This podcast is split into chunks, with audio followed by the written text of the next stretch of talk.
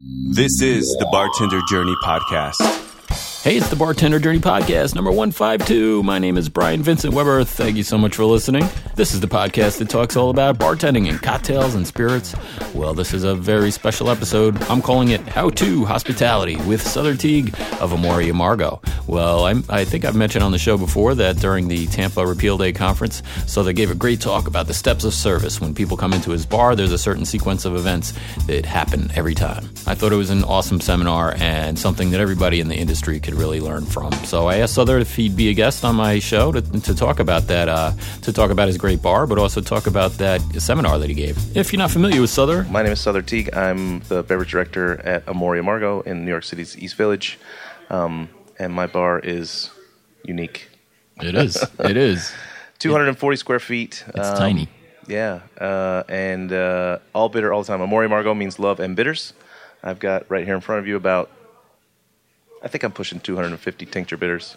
I've got about 110 potable bitters behind me. We don't use sugar, we don't use juice, and we don't shake drinks. What was the logic behind that? Or Man, if there was logic, we wouldn't have made no it. logic. we wouldn't have said no way.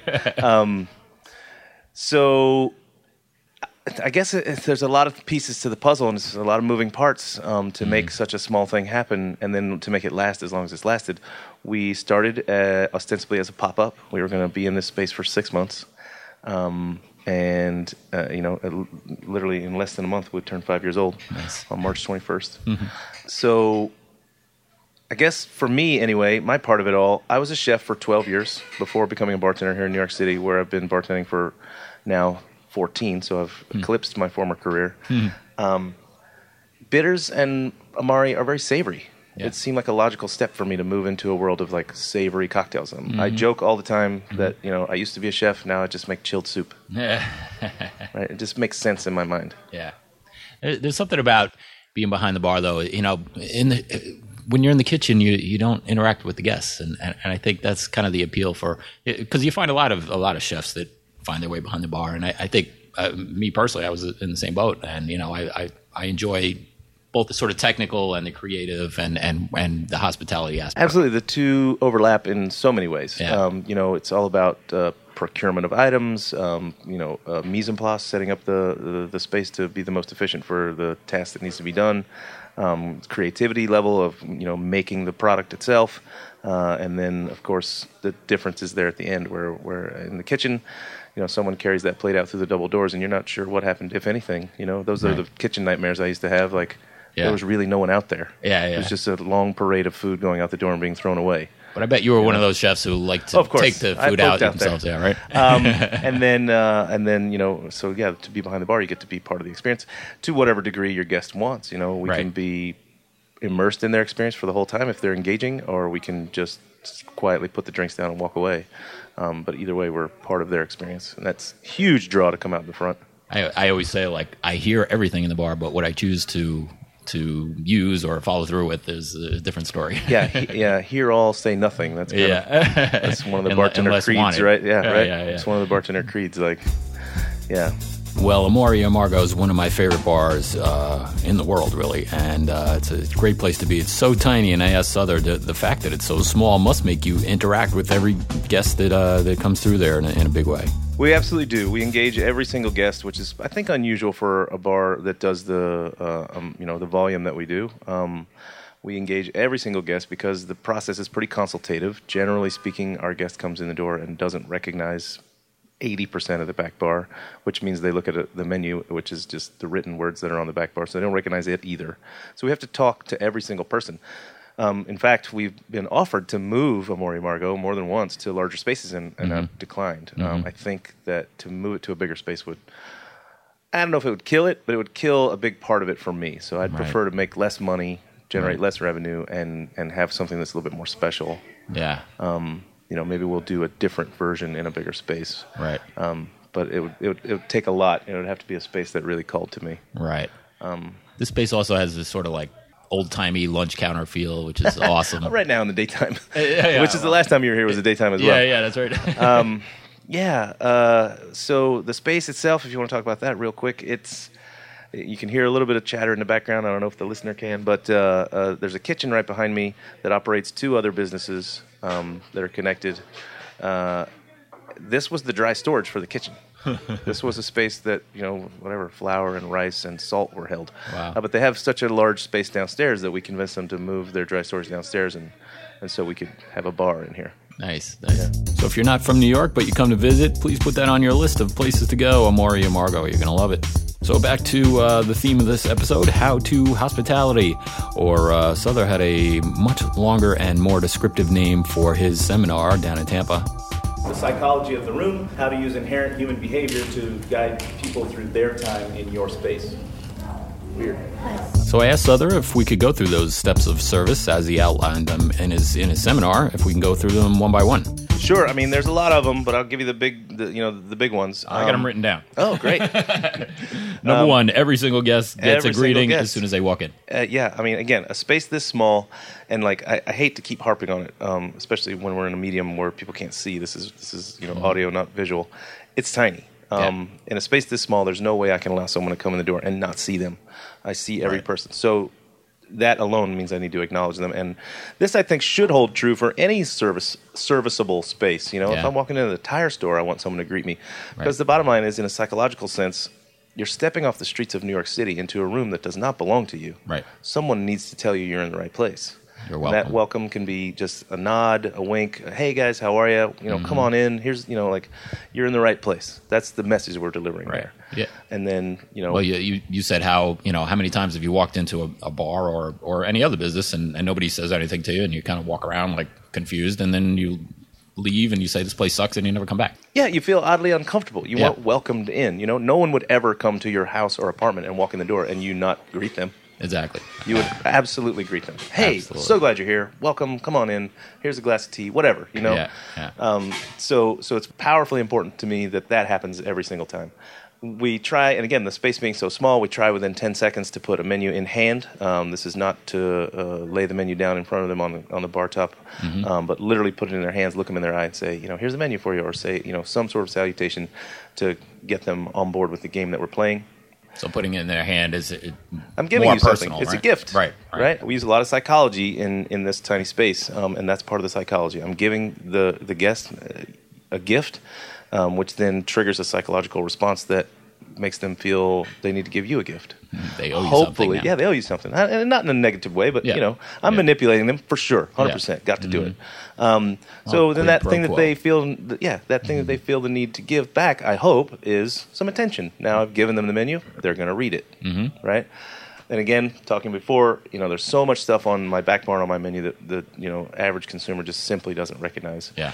So that leads to the next step of service. Um, whatever we're doing, we try and get back to that guest within a minute, minute and a half, to let them know that you know don't, there's nothing here to be scared of. Right. Right. I don't want to overwhelm someone, but we want to make sure that they know that they're being taken care of. So how we come back to them is with a glass of water. Right. It's gift number 2 mm-hmm. Nice. right. So now I've given you mm-hmm. something else. Yeah. Um, that so sort of anchor you to the space. You know, mm-hmm. now I've given you a couple things, and psychologically, Right. it's difficult to give things back once they've been given to you. So now you've got your menu, you got your water. Yeah, I like Um, that. It anchors you to that. You know, now you feel like you have your place. Sure, it, and- carves out a little space at the counter for you. Yeah. Um, you know, even if, even if it's a crowded room, if I sit down two waters for you, suddenly that's your your space. Your Right. territory has been marked. Mm-hmm.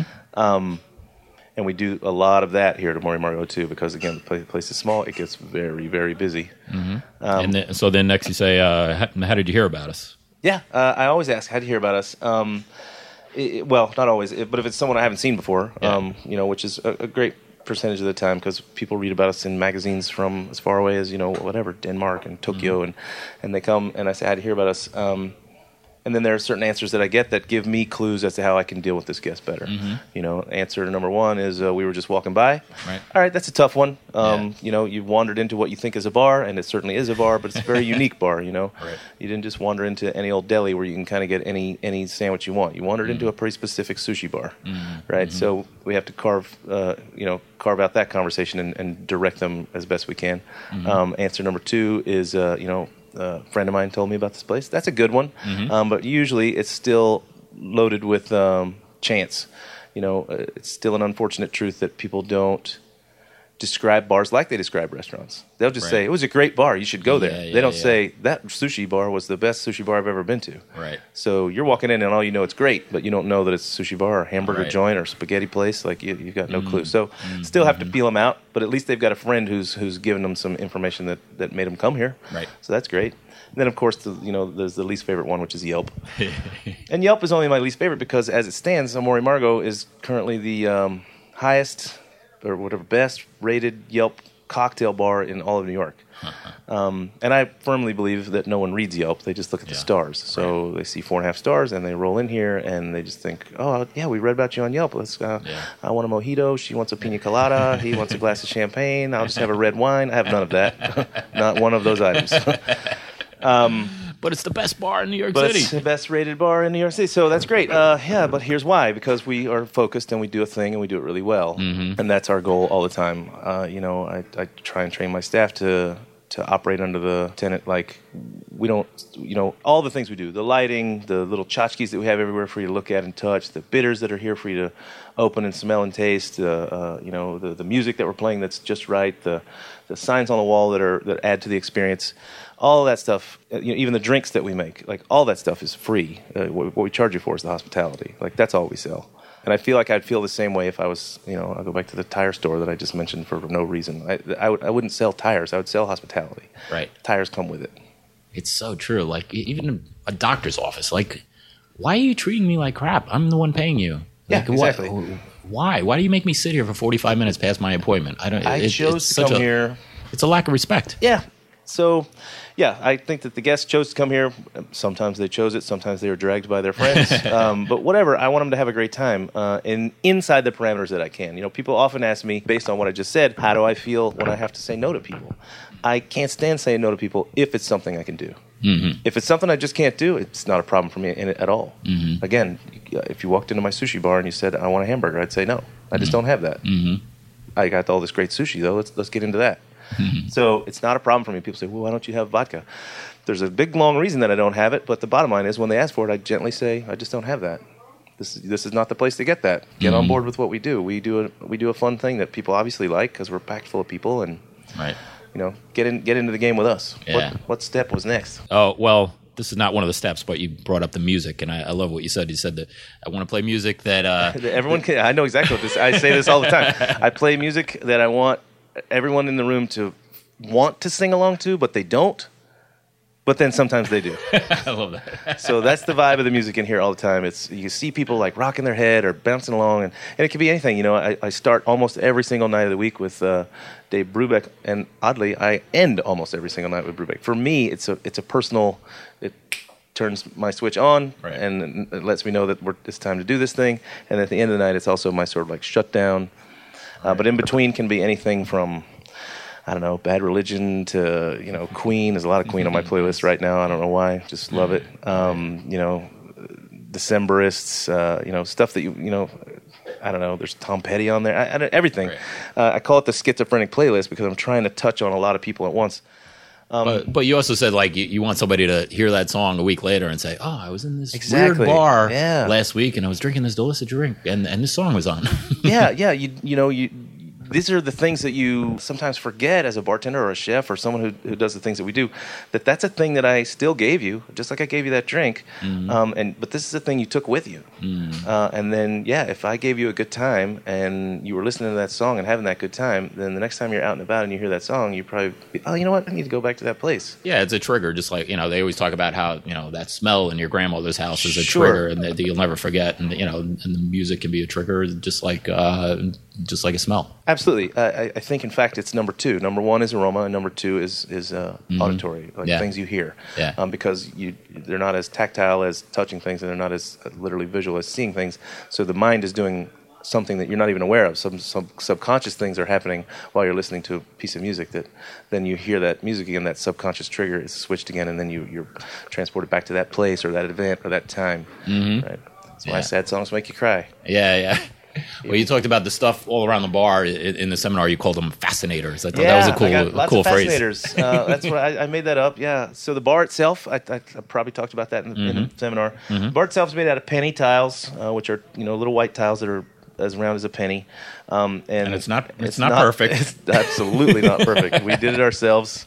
Um, here's the funny part. You know, you look at all these penny tiles, and you see the ones on the floor that are popping up. Yeah. Um, but uh, yeah, we got it all done before we Mm-hmm. realized that they come in sheets. You can just lay down sheets. uh, we did them one at a time, buddy. Oh, That's boy. a lot of pennies. yeah, it is.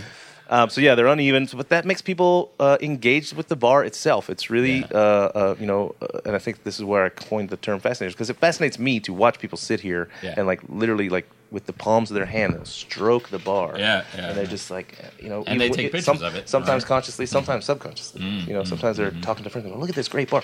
Sometimes they're talking to their friend. They don't even realize they're doing Mm. it. The bar's icon has definitely become the tiles. People, you know, t- post photos of their drinks or. Was that a conscious decision to try to make you know Nope. this social media thing Nope. take off, or No, just it just, just uh, it was in the aesthetic we were shooting for. Um, so in the beginning, Amor y Amargo, which is Spanish for love and bitters, uh, we were looking at a bunch of Spanish bars in Spain, and it was very Hmm. common over there to have uh, each bar has its own vermouth, and often on tap. And we have. Right. two taps here, so we were making our own vermouth in the beginning. Yeah. First, the first six months, we stopped doing that, and there's a story behind that too. We can get into if you want, but bottom line is, uh, it just kind of matched our esthetic Mm-hmm. sort of Spanish inspired tile, tapped vermouth, you know, Amor y Amargo, which is a name that, frankly, I, in retrospect, I would never name the place this. it's hard to spell. It's It took to me about six months to figure out how to say it. It's hard to spell. It's hard to say. It's hard to Google. You know, Yeah. like, um, you know, I would have maybe I just would have gone in English. Love and bitters. I don't know. That doesn't Yeah. sound as romantic, I guess. But uh, no, not a conscious decision. But that's definitely first tier fascinator. First tier fascinators also include like all the bitters bottles that are along the front bar, right, Yeah. for, right, right in front of the guest. Easy reach for the guest. Do you encourage people to taste them right out of the bottle? or- Absolutely, yeah, yeah. I, Yeah. Uh-huh. Uh, I'll give a little quick speech on how to taste bitters, um, so that they're you know so they don't feel foolish about it. And then I, I just and I do it while I while I, it takes me two seconds. Mm-hmm. I say you know do this, do this, do this, and there you go, taste them. And then I just go have fun, Nice. you know. And I wave my arm at the whole list here. So you, they- you said something about how it it seems like it's creating a barrier, but in fact, it's kind of the Right. Well, that's the thing. I had to overcome that. Right. When I was standing here behind this wall of bitters, I felt like I was behind a wall. Yeah. Um, so how could I get the wall to be broken down not by me?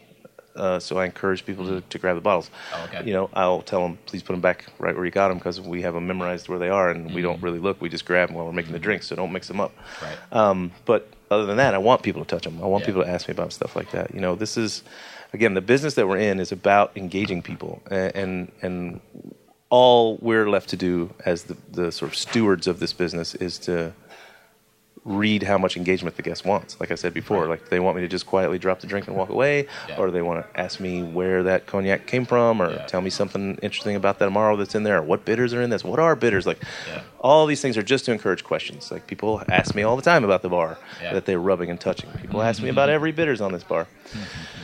Um, the bar is small, so there's enough room for people to reach over and touch other things too, like my bar tools. I don't mind if they touch them. They ask me about them. We sell the bar tools, so that's great. If they Right. touch them, they get them in their hands. Again, it's a psychological thing. Now they have this thing in their hand, they don't want to give it back. Well, you have I to give me that one back. You got one right over here. I'll sell to you.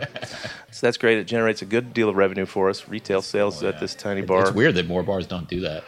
I mean, it's a pain in the ass. Yeah. Um, but at my size, it's manageable. Um, But a lot of this stuff you're using anyway, the bitters and Absolutely. right? Yeah, so I buy in bulk Yeah. instead of buying whatever. Of course, you got to stash them somewhere. uh, right, which I don't have a lot of that space. But you know, I don't buy Angostura bitters by the one, two, three bottles like most bars do. I buy it by the Uh-huh. two, three cases because I sell it also. So, Mm-hmm. you know, so so my storage is. Yeah. You know what I'm saying? Here, the yeah, shelves. yeah, the yeah. shelves are storage for those for those things. Uh-huh. And then we got so the bar itself is a first tier. The the bitters are kind of a first tier. Then they can wander around and look at all the wares that are for sale. That's a second tier. Mm-hmm. That gets them up out of their stool if they have one, and they walk around and they touch bar spoons and julep strainers and you Well, know even from the outside, it's an interesting yeah, uh, it's- display it's nice there. and colorful. It looks Yeah. good from the outside. Yeah. Mm-hmm. It draws people's attention. You know, people often come in the door and they say, "Are you a bar or a store?" And our answer is yes. yeah. Um, Uh, that was then- common with Irish Irish pubs. Started as Of grocery course, yeah, grocery right? and grog. Look at Dead Rabbit. You heard of them? Yeah, It's yeah. Oh good- yeah, it's a good place. pretty good. Doing all right. Dead Rabbit Iceland just opened. Um, going to Reykjavik on Sunday. Really? Go try and visit. Oh, nice. Uh, I've heard they actually changed their name already. Yeah. Did you hear about that? No, uh-uh. Oh, there was a story that uh, a bar opened in Iceland that that pretty much just grabbed a Dead Rabbit menu which is a book, Ugh. and read the book, and then opened the dead rabbit, um, and called it the dead rabbit. wow. and the boys were not happy. Yeah. so uh, you know, cease and desist or whatever has to, has to happen. So I'll wrap up the fascinators, and then we can talk about Yeah. whatever you want to talk about next. Third tier fascinators. I have these baseball cards up on the back uh, Yeah. of the bar that are framed. Um, my dear friend Ari Form, who used to work here. He is a, a savant at baseball. Like he just knows every stat about every player everywhere ever. So he, when he worked here, he got to know each of us and he went through his extensive collection of baseball cards to find a card that not only had some specific meaning to each of us, but then the person on that card was our doppelganger. so I was born in Atlanta. My card is an Atlanta Brave. I don't know who it really is hmm. because then he goes and he takes his X-Acto blade and he hmm. cuts their name out and he puts our names on them. So these are framed baseball cards that are real Yeah. with forged names on them. and so people come in and, and they do recognize. The, I don't know baseball. Some people come in and they're like, that's somebody, somebody from Yeah. the Atlanta Braves in 1972. but it's got a weird name on it. I go, well, that's my name, and here's the story. And so it's now that's a really deep story. And these are kind of out of the way. They're not really grabbable or touchable. Um, but it's it's a thing that if someone's interested enough to be peeping around my space, they'll they'll spot them and then they'll ask about them. It generates that conversation that's not always about what we do. It's about that. You know, we also have lives. Yeah. we're interesting people. Right, right. We do- and it gives, we yeah, it weird gives people stuff. something to do. You know, like I, I just I was just at Porch Light for the first time today, and uh, they have that back room, the, the game room. I'm like, this is so fun. Yeah, I love Porch Light. Were you talking to Nick? Uh, no, Mimi. Oh yeah, Mimi. Love yeah. her too. Yeah, she's awesome. Yeah. I couldn't believe she worked at like uh, where the Palladium and all these places. Mimi's amazing, man. really cool. She's I love hanging out with her. Um, she's a sweetheart. so we were at uh, number six. Take their order. Oh yeah, well it's Or number five. Yeah, certainly got to take an order. Um, that's a process as well as mentioned before. It's a bit consultative. Um, Yeah. We got to chat with the guests to uh, you know get them to have an understanding of what the drinks here are about. You know, um, we try and uh, operate under a, a rule that's. Uh, uh, we don't say no as much as we say yes, but right. So, for instance, someone will say, "I just, you know, I, this menu's confusing me. I don't know any of these things on here." Um, I try and relieve that by saying. I usually drink vodka sodas. Yeah, right. What do you say to that? I say I have two kinds of vodka. Um, they're both flavored. I have a, a, a juniper citrus vodka uh, from from England, and then I've got a, a, caraway infused vodka. Um, it's actually yeah. So that's gin and uh, akavit, and you know what? It works. Like you just you, you, we just make it work. We we say things with such um, tremendous amount of confidence that people will get on board and believe in us. Because you've done it so many times before. Exactly. Yeah. So yeah, uh, they say I just want vodka soda. I say, well, I have you know juniper citrus, citrus vodka. I'll put some nice uh, you know uh, uh, I don't know lime bitters in there for you. Uh, I'll serve it over soda in, in a tall glass. It'll be great. You'll love it. Never misses. um, and then once they trust you, they say, well, you know what? Yeah, let, let me look at that menu again. Let me Right, let's go right. to the next drink. Let's do what it is you do here. Right. Um, and so then you can move forward like that. But yeah, we try not to say no as often as you think we'd have to say no at a place that has no juice. Right. You know, people say, "Can I get a last word?" Well, yes, but that's how it starts. Um, we make a drink here called "Oh My Word," which is Old Tom Gin Amaro Montenegro, which is one of my favorite Yeah. Amari, uh, which has a lot of like orange blossom and bitter orange notes, uh, and then of course maraschino is in there. Um, and then we stir in uh, a hefty dose of lime bitters, and it's a stirred version of the last word. It's not the last word by any means, but if, at least if you can say, "This is cut from the same cloth," Right. they'll get on board. Okay. What's in What's in the Sharpie mustache? Sharpie mustache. Uh, one of the f- longtime favorites here to Mori Margo. We serve it in a flask now Yeah. with a mustache uh, uh, on the bottle. Um, it is basically a Negroni. I don't know if we've talked about this, but I only make three drinks here: um, old fashions, Manhattans, and Negronis. Uh, and the variations that are limitless thereof, right? So, if we look at the Negroni and we say Negroni is spirit, vermouth, Amaro, and bitters, classically that would be uh, London dry gin, sweet vermouth, Campari, and Angostura. And I know I get a lot of flack when I say I put Angostura in my Negronis, but I do. uh, I don't think any cocktail is complete without bitters. Bitters are the seasoning. the cocktail is the soup. You wouldn't eat unseasoned soup, would you? So shut Right. up. Um, so if we look at that template and then we say, well, the Sharpie mustache is a Negroni then. So it spirit we split between um, 10 year old rye and London dry gin. The vermouth is Bonal Gentian, so Gentian and quinine wine. So, you know, sort of a fortified aromatized wine. It's not necessarily technically a vermouth, though recent information has revealed that what we all thought was technically vermouth vermouth isn't anyway, thanks to Adam Ford's book. Um, so go check that out. He's been on my show. Oh yeah, cool, great guy. Yeah. Um, and then the amaro in this one is Meletti, which is a cola nut amaro, so it tastes of like leather and spice and vanilla. Hmm. Uh, and then we use tiki bitters, uh, which are island spices like ginger, nutmeg, mace. So lots of like rich baking spices and leather. Um, and then the reason this thing got its name uh, was because when the creator of this drink, Chris Elford, made it, he was describing the drink to me as he had handed me one and he described it about as long as it took me just now to describe it. You know, it's got all those components, uh, and I had already finished it. Uh-huh. And I said to him, "Wow, this is a pretty potent drink for how easily it went down. Hmm. I feel like if I had a couple of these, I'd wake up with a sharpie mustache." so named. Um, but the reason that it goes down so easily is because of those familiar flavors, like Mm-hmm. that baking spice, that cola note. Like it Mm. just tastes like your, I don't know, tastes like your childhood before alcohol. Nice. But it's alcohol. Cool. it, was, it was interesting hearing you in, in your meeting just before we started about talking about the description, and you wanted that bigger than the name of the drink. Yeah, on the menu currently, uh, names of drinks are there, and then just under the name of the drink is a italicized description that's just two or three words. For instance, Yeah. I'm gonna grab the menu now. The Sharpie mustache says Island Spice and Leather, Yeah. right? But then it's followed with Meletti, Bonal, Ten Year Old Rye, Gin, Tiki Bitters. So you know, I'm gonna say it's getting less and less over time, but probably still 40% of my guests don't know what Meletti or Bonal or Tiki Yeah. Bitters are. Yeah. They only recognize London Dry Gin and Rye. Um, so what I've come to do mo- most recently this is a, a you know we change the menu every time it looks different every single time um, and this is the most recent one where we put these little italicized things on there so now what we say to guests is stop reading the words you don't know read the italicized words which are words you recognize and they're just descriptions if you find a drink that you like the description you will probably like the drink even if you don't know what those ingredients are Yeah. It doesn't matter anymore. You don't need to know what the ingredients are. You need to know that this one's juicy and refreshing, though it has no juice in it. I'm I'm looking at menus all the time. You know, uh, Alex Day from, um, you know, formerly of Death and Co. Proprietors LLC. I just read something recently about his new menu at a place out in California where he just calls each thing. It doesn't have its own name. It just says what it's like. S- Not necessarily description, but like in my case, the Deep Pompelmo on my menu, which kind of has three types of grapefruit bitters with tequila. So it's kind of a juicy tequila drink. His his menu would just say the one that's like a margarita, Yeah. the one that's like a Manhattan, the one Right. that's like an old fashioned. Uh-huh. So like they don't even have names. They just say you're looking for an old fashioned. This is the one we have that's like an old fashioned. Right. Right. I don't think that's. I think that's genius, frankly. Yeah. Like Yeah, I think it's great. a great idea. Awesome. All right. So number six, drop the drink. Repeat the name. Tell them what's in it, and tell them what it tastes like. Power suggestion. Yeah, even though they ordered the uh, the Sharpie mustache, let's say, um, when I drop the drink, I repeat the name, which of course is common. We should all do that. I hope. Here's your rum and coke. Here's your pina colada. Whatever. Uh, that just reaffirms that I heard what you said. I'm telling you again what you said because you may have forgotten while I was gone. Uh, you're the one drinking. I'm the one working.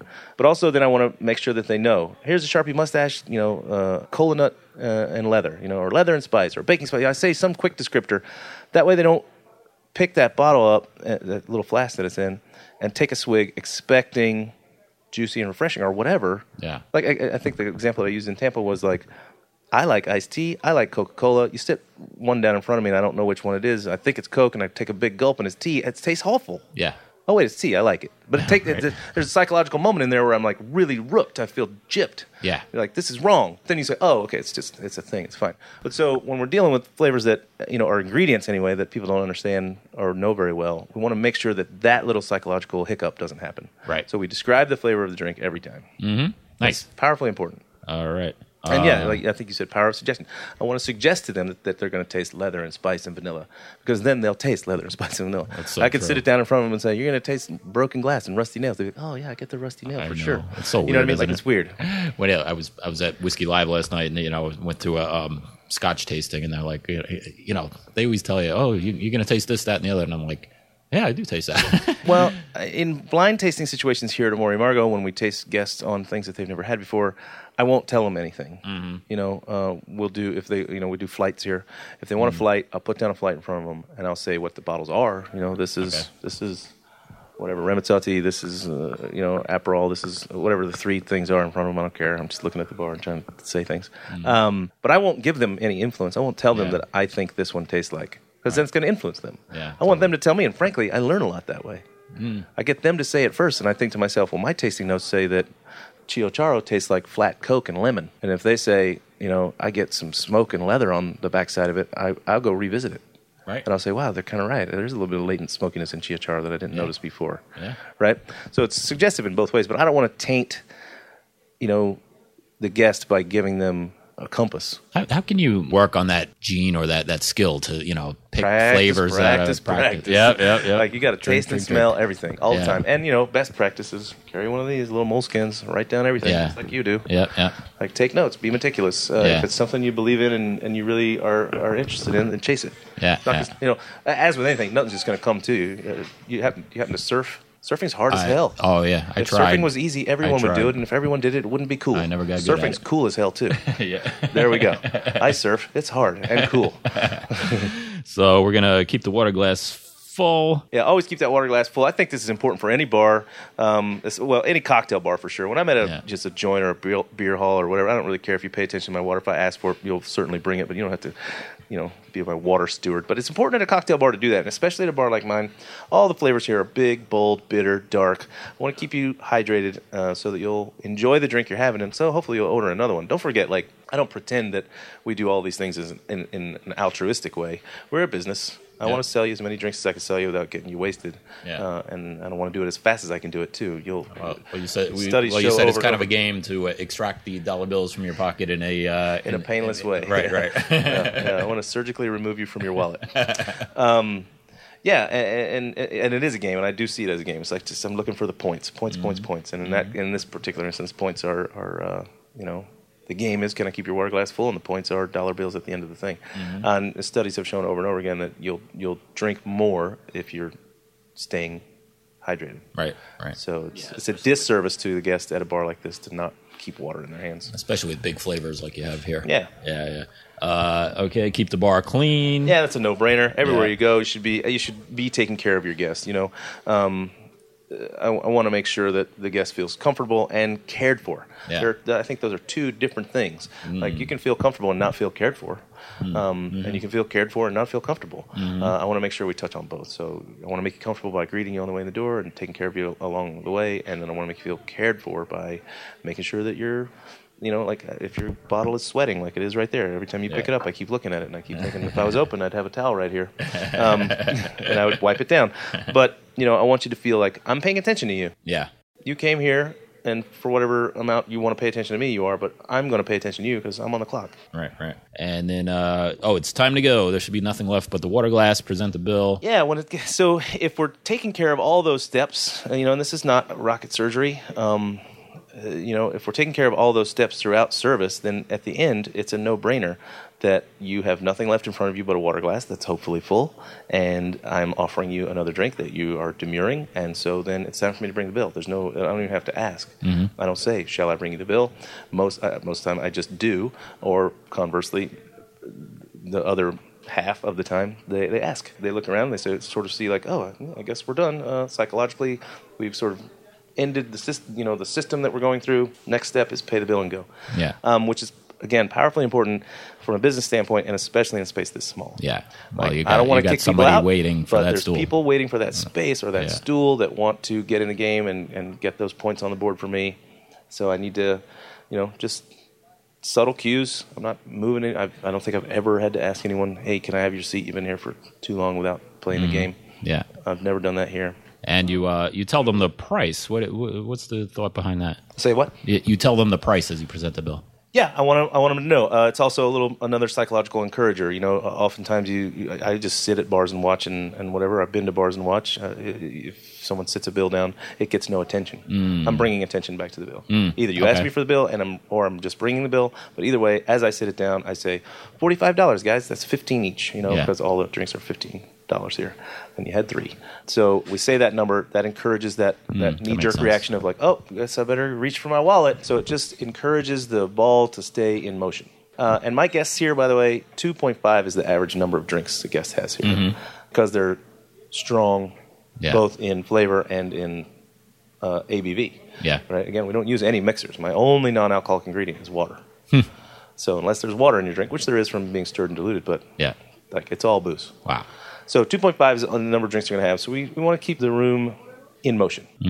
And you want to uh, process the bill within 1.5 minutes. Yeah, man, got to get That's that bill awesome. processed because uh, this is your last chance to show them that you do care about them and that you're paying attention to them. Nothing worse than getting to the place um, when, when you're out and about that you are ready to go and being slowed down by the system that you're now locked into. Yeah. If you've given me your money and you're expecting change, or you've given me your credit card and you're obviously expecting me to bring it back so you can sign it, and I'm doing something else, that is going to sour potentially your entire experience, which was up to this point great. Yeah. Well, you, you, said it. You said, uh, I'm ready to go. I told them I want to go. Why can't I go? Yeah, right. Yeah, you, you, you can hear that internal dialogue where they're just freaking out. Like, I want to go. I want to go. I gave him my card. Why can't I leave? It's time to go. I got an Uber. It's already waiting outside. What the, you know, like all the things. And, and New Yorkers, of course, very frenetic people. Yeah. Um, but this is true of anywhere. If you want to go, it's time to go. Yeah. Like this is what causes the most anxiety at the grocery store. Right. You've done all that shopping. You languished and you walked around and you made your choices and you read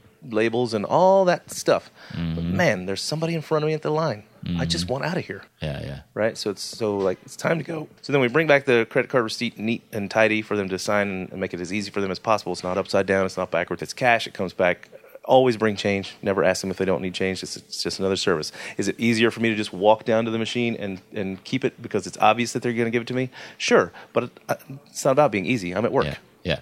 So I walk back down. I set your change down in front of you, neat, you know, orderly. respect thing. Absolutely, and I do that as quick as I can because because it's time for you to go for you. It's also time for you to go for me. I want to get another. I Yeah. want to start this game over. Yeah, yeah. You know? you know what I always find weird Level is up. behind the bar. Um, you know, as soon as somebody orders something, now I gotta ring it into the register. I always feel like uncomfortable serving them their drink, walking right to the POS and, and ringing it in. It's, there's something about that that just I mean, you know. there- But then it's easy if you don't do it right away. It's easy to Of course, there are certain hurdles that you know each business has to overcome on its own. My business is very unique. It's so small that we can get away with zhuzhing a lot of these blurry lines. All the drinks here cost fifteen dollars. So even if I'm at the max capacity, um, which again, sixty-two is the most we've ever counted in this tiny room, um, all I really have to remember is how many you had. Right. right. Like I like to give you a receipt that says Sharpie mustache and Casualty Okay. and Deep Pump Yeah, Elmo, yeah. but I might give you a receipt that just says three at fifteen. But do you do you experience that as a as a guest in a bar? Like, do- Oh, of course. you yeah. know, Yeah, like I don't know if there's an answer to it, but it's just. I mean, you know, it's, a weird it's thing. part of the system that you have to just. It's the it's the unwritten code. Yeah. You know, the house doesn't want to lose money. You, the, the the the bartender slash server doesn't want to lose money, um, and you know the guest wants. Again, I I I. I I line it all up with is this is this good service? Mm-hmm. Am I giving you good service by maintaining uh, your bill? Of course I am. Mm-hmm. So no, it's it's not a problem for me. But like I said, the priority level here is to all the things we just talked about, all the service points, um, Yeah. and I will I will definitely get looser on that machine than than before I'll let go of making sure someone's water's full. Mm-hmm. Right. All I've got to do is maintain in my mind that you know, okay, that two top over there by chart, I know that they're on their third round, so that's six drinks. Okay. I can't remember what they had, and I didn't ring it in. Yeah. But when they ask me for the bill, I will say, you know, yeah, it's ninety dollars, forty five for each of you. Right, right, right, right. Like Right, it's easy. cool. Luckily for me, and it's, it's not lucky. I did it myself. Right, it's my place. Um, you know, the drinks used to have different numbers on them, and I was just like, also, it's a weird thing. I re- all that changed when I read. Uh, turned out most of this conversation is talking about you know menu and service, but I read an article uh, that was about the psychology uh, involved in choices. Um, and how the fewer choices you offer people, the happier they are. Mm-hmm. Right. So I applied that to a lot of things. The menu itself used to be 22 items long. Now it's 10. Um, but I also applied it to the prices. Right. If Right. there's no like yeah, should I get this? fear of missing out. Or, The- yeah, uh, like oh man, his drink looks so much better, and I think his was a dollar less than a dollar. Who gives a yeah, shit? Yeah, yeah. Right. Right. So some of the drinks were higher, some of the drinks were lower. I, I did cost average, and I just said 15 is my sweet spot. It'll, Uh-huh. make, it'll work for the house. It'll work for the guest. Right. And it, it re- removes a lot of anxiety. It removes a lot of like when you see a group of six people and they're scanning the bill. I just go, all drinks are fifteen dollars. How many did you have? You know, and they're like three, 45, two, Mm-hmm. Awesome. 30. You know, like they don't. It's That's no great. crazy math. It's no. Oh, we always go out with this guy, and he always fucking shorts the bill, and I always Yeah, end up yeah. taking up his slack. Hey, fuck him. Yeah. My drinks were. I had two. They were fifteen. I owe thirty. like that's Nice. the deal. Uh, That's it makes it easy on everybody. Cool. And again, I just think of that as another piece of good service. Yeah. Well, I, you brought it up already, but I, I just thought it was the most awesome thing that you've said in the during the seminar, and you, you kind of threw it in at the end. You said that you know the we don't sell the drinks, we don't sell the ice, Yeah, we sell the we hospitality. I sell thought that service was and awesome. hospitality. Hospitality is king for me, and I feel like that's a, a, a great. I'm really excited that that's a, a thing that's getting a lot of Yeah. attention, both in the press and, and, and just the way that bars are, are serving people. You know, gone are the days of like the, you know, mustachioed, you know, sleeve garter wearing pompous Yeah. guy behind the bar who's you know deigned that you're okay to sit at his bar. Yeah. Um, you know, uh, it's more about like, hey, come on in here, let's let's have a good time. Like it's it's still just a bar. Yeah. Um, granted, there are different levels of bars, just like there are different levels of restaurants. yeah. But like in the end, even the best restaurant in the world is there to make me have a good meal Yeah. and a good time while I eat it. Right. You know, it's just what's the what's the way that they're delivering that hospitality. Right. So you know, Do, do, do you think that we kind of needed that kind of cocktail? of course. Oh yeah, I know the question you're asking Yeah, already. You yeah. can ask it so that your listeners can hear. But I understand what you're saying. Like, Yeah. Did did all that have to happen so that we can wind up where we're at now? Absolutely. We had to go through that like, uh, you know, dark, weird, unnamed, un, un unadorned bar that you got to go through some weird thing to get into, and only if you're really cool do you even get to know that it exists, and Right. and it'd probably be gone tomorrow or Yeah. moved somewhere. like all the things that made it really difficult to go get a drink. Like wow, we really went through a lot of work. I was Yeah. involved in all that too. Yeah. Um, but now we're at a place where it's like, all right, well, we we figured all that out, and we've we found that these are the things that work, and these are the things that don't work. And frankly, one of the things that didn't work with all that stuff was that it was hard on the bartender Yeah. to be that pompous, arrogant, like overblown, holier than thou. I know more than you know. Whatever. Like fuck it's all not that. fun. It's not fun. It's yeah, it's a lot of work. Yeah.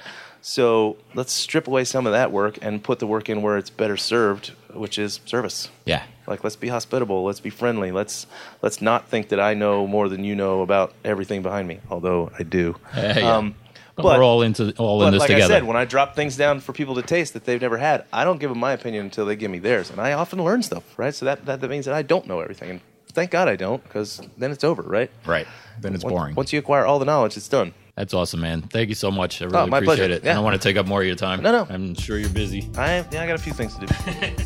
There you have it. How to Hospitality by Sother Teague. I know uh, we brought this up twice already during the interview, but uh, I want to hear it just one more time. This is as recorded at the Tampa Repeal Day Conference. We don't sell the fascinators. We don't sell the lights and the music. We don't sell the baseball cards. We don't sell the bitters that we actually sell. We don't sell any of that. All that stuff comes free with the hospitality that we sell. It's the only thing we sell. I just love his philosophy on that and on hospitality in general. So uh, I hope you enjoyed that interview as much as I did. I think there's a lot of great lessons to be learned there. And uh, hey, stand by for our toast. We do our toast every uh, show at the very end. But first, I'll tell you. Oh, we never did the uh, the book of the week. We usually have a book of the week and a cocktail of the week at the very beginning of the show. But uh, well, let's make our book of the week: how to win friends and influence people. I think that kind of goes along with the theme of today: uh, psychology and how to how to treat people. So uh, I'll have a link to that up on bartenderjourney.net. Uh, you'll see an Amazon link for that up on bartenderjourney.net. That's a great classic book by Dale Carnegie, and um, th- there's a lot of great lessons to be learned in that book. Usually we do a cocktail or a spirits book, but hey, why not? Let's try something different this week. As for the cocktail of the week, well, Sother told us about the Sharpie mustache, so there's our cocktail of the week. Hey, my name is Brian Vincent Weber. The website is bartenderjourney.net. Get over there and uh, you can find the contact page. You can get in contact with me over there. And there's an events page. Uh, tells you about some of the uh, events coming up, uh, including Tales of the Cocktail. I'm about, oh, and uh, Nightclub and Bar Show. I'm packing my bags for that this week. So uh, we'll have some reports back from that pretty soon. There's a competitions page there with some co- some cocktail competitions. Oh, and speaking of events, I was at Whiskey Live recently, and uh, there's another one coming up in Washington D.C. If you're in that area, it was a great event, and I'll tell you a little bit more about uh, what went on there uh, in the next episode of Bartender Journey. Make sure you're subscribed so you get the new episodes as soon as they become available.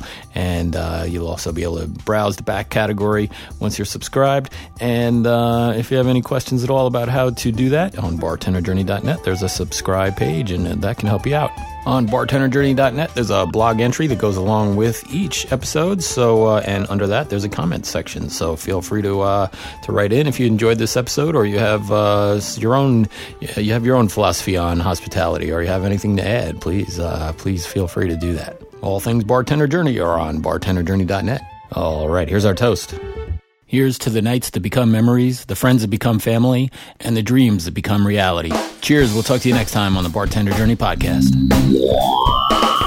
We therefore recommend that the Congress of the United States immediately propose an amendment to the federal constitution repealing the 18th Amendment.